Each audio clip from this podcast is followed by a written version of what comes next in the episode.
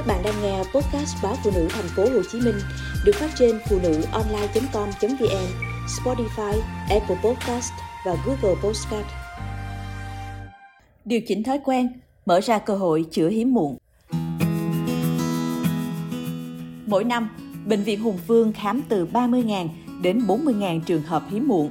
Trong đó, 60% là người ở độ tuổi từ 30 đến 35 và khoảng 10% thì ở độ tuổi dưới 30. Điều đáng lưu ý là có đến 70% bệnh nhân khám hiếm muộn thuộc giới trí thức. Bác sĩ chuyên khoa 2 Lý Thái Lộc, trưởng khoa hiếm muộn của bệnh viện này cho biết, một trong những nguyên nhân gây ra điều này liên quan tới lối sống, cách thức sinh hoạt và đặc thù công việc. Anh DT, 32 tuổi, là kỹ thuật viên về công nghệ thông tin. Vợ chồng anh kết hôn được 5 năm và không sử dụng bất cứ biện pháp tránh thai nào, nhưng vẫn chưa có tin mừng.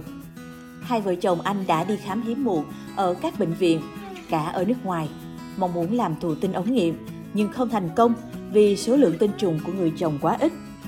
Tại bệnh viện Hùng Vương, qua điều tra bệnh sử, bác sĩ Lý Thái Lộc nghi ngờ việc vợ chồng anh Tê chậm có con do ảnh hưởng từ đặc thù công việc của người chồng. Anh Tê cho biết, 5 năm nay, anh ngồi làm việc trong một gian phòng toàn máy móc tại Singapore. Bác sĩ khuyên anh nên tạm thời chuyển công tác về Việt Nam, thay đổi môi trường làm việc, rồi 6 tháng sau tái khám. Anh Tê đã làm theo lời của bác sĩ. Kết quả, lần tái khám gần đây ghi nhận số lượng tinh trùng của bệnh nhân cải thiện rõ rệt, đủ điều kiện để làm thụ tinh ống nghiệm. Cuối cùng, vợ anh Tê đã mang thai. Tới nay thai đã được 20 tuần. Vợ chồng anh rất vui mừng, chuẩn bị đón thành viên mới sau nhiều năm mòn mỏi chờ đợi.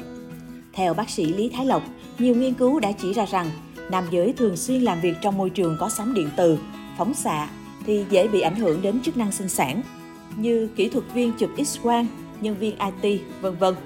Do các sóng điện từ, tia X, phóng xạ tác động tới quá trình tạo ra tinh trùng. Người trẻ ở thành thị ngày càng phải đối mặt với nhiều áp lực đến từ công việc, cuộc sống. Về mặt khoa học, tuy chưa thống nhất được việc tình trạng stress gây ra hiếm muộn hay bị hiếm muộn khiến bệnh nhân stress, nhưng đã có các đánh giá ghi nhận việc điều trị stress có thể làm tăng khả năng mang thai. Mới đây, bác sĩ Lý Thái Lộc đã điều trị thành công cho hai cặp vợ chồng bị hiếm muộn do stress. Đó là vợ chồng anh PVH, 34 tuổi, ngụ tại quận Phú Nhuận. Lấy nhau đã vài năm mà vợ vẫn chưa mang thai. Vợ chồng anh đi nhiều nơi để điều trị hiếm muộn thì được tư vấn là nên làm thụ tinh ống nghiệm. Khi vợ chồng anh tới khám tại bệnh viện Hùng Vương, bác sĩ Lộc đã khảo sát tình trạng người vợ, nhận thấy hoàn toàn bình thường. Riêng kết quả thử tinh trùng của người chồng thì thấy bị yếu, anh H chia sẻ, mình hiện đang là giám đốc một doanh nghiệp. Thời gian biểu làm việc mỗi ngày rất căng thẳng, ăn không đúng bữa, ngủ không đủ giấc. Mặt khác, vợ chồng anh còn chịu áp lực do sự hối thúc từ cha mẹ, nên cứ canh theo thời gian người vợ rụng trứng để quan hệ. Bác sĩ khuyên anh H giảm bớt công việc để có thời gian nghỉ ngơi, đồng thời đề nghị vợ chồng anh không quan hệ theo chu kỳ rụng trứng mà nên cách 3-4 ngày một lần. Một nghiên cứu của Singapore đã tổng kết rằng những cặp vợ chồng sinh hoạt tình dục đều đặn sẽ có tỷ lệ đậu thai cao hơn so với nhóm canh theo ngày rụng trứng. Vấn đề mấu chốt ở đây là áp lực tâm lý. Bác sĩ Thái Lộc cho rằng, ngày nay kỹ thuật thụ tinh ống nghiệm đang có xu hướng bị lạm dụng. Có nhiều trường hợp bệnh nhân chỉ cần thay đổi lối sống, sinh hoạt điều độ là có thể mang thai. Chưa cần thiết sử dụng kỹ thuật thụ tinh ống nghiệm gây tốn kém. Nam giới cần lưu ý hạn chế các yếu tố ảnh hưởng đến sức khỏe sinh sản như sử dụng rượu bia, thuốc lá, stress, môi trường làm việc căng thẳng, vân vân. Với phụ nữ, một số nghiên cứu của Mỹ chỉ ra rằng ăn nhiều thịt đỏ làm giảm chất lượng trứng. Thế nhưng ngày nay, do cuộc sống hiện đại, bận rộn nên các thức ăn nhanh, thịt đỏ lại là lựa chọn hàng đầu của giới trẻ.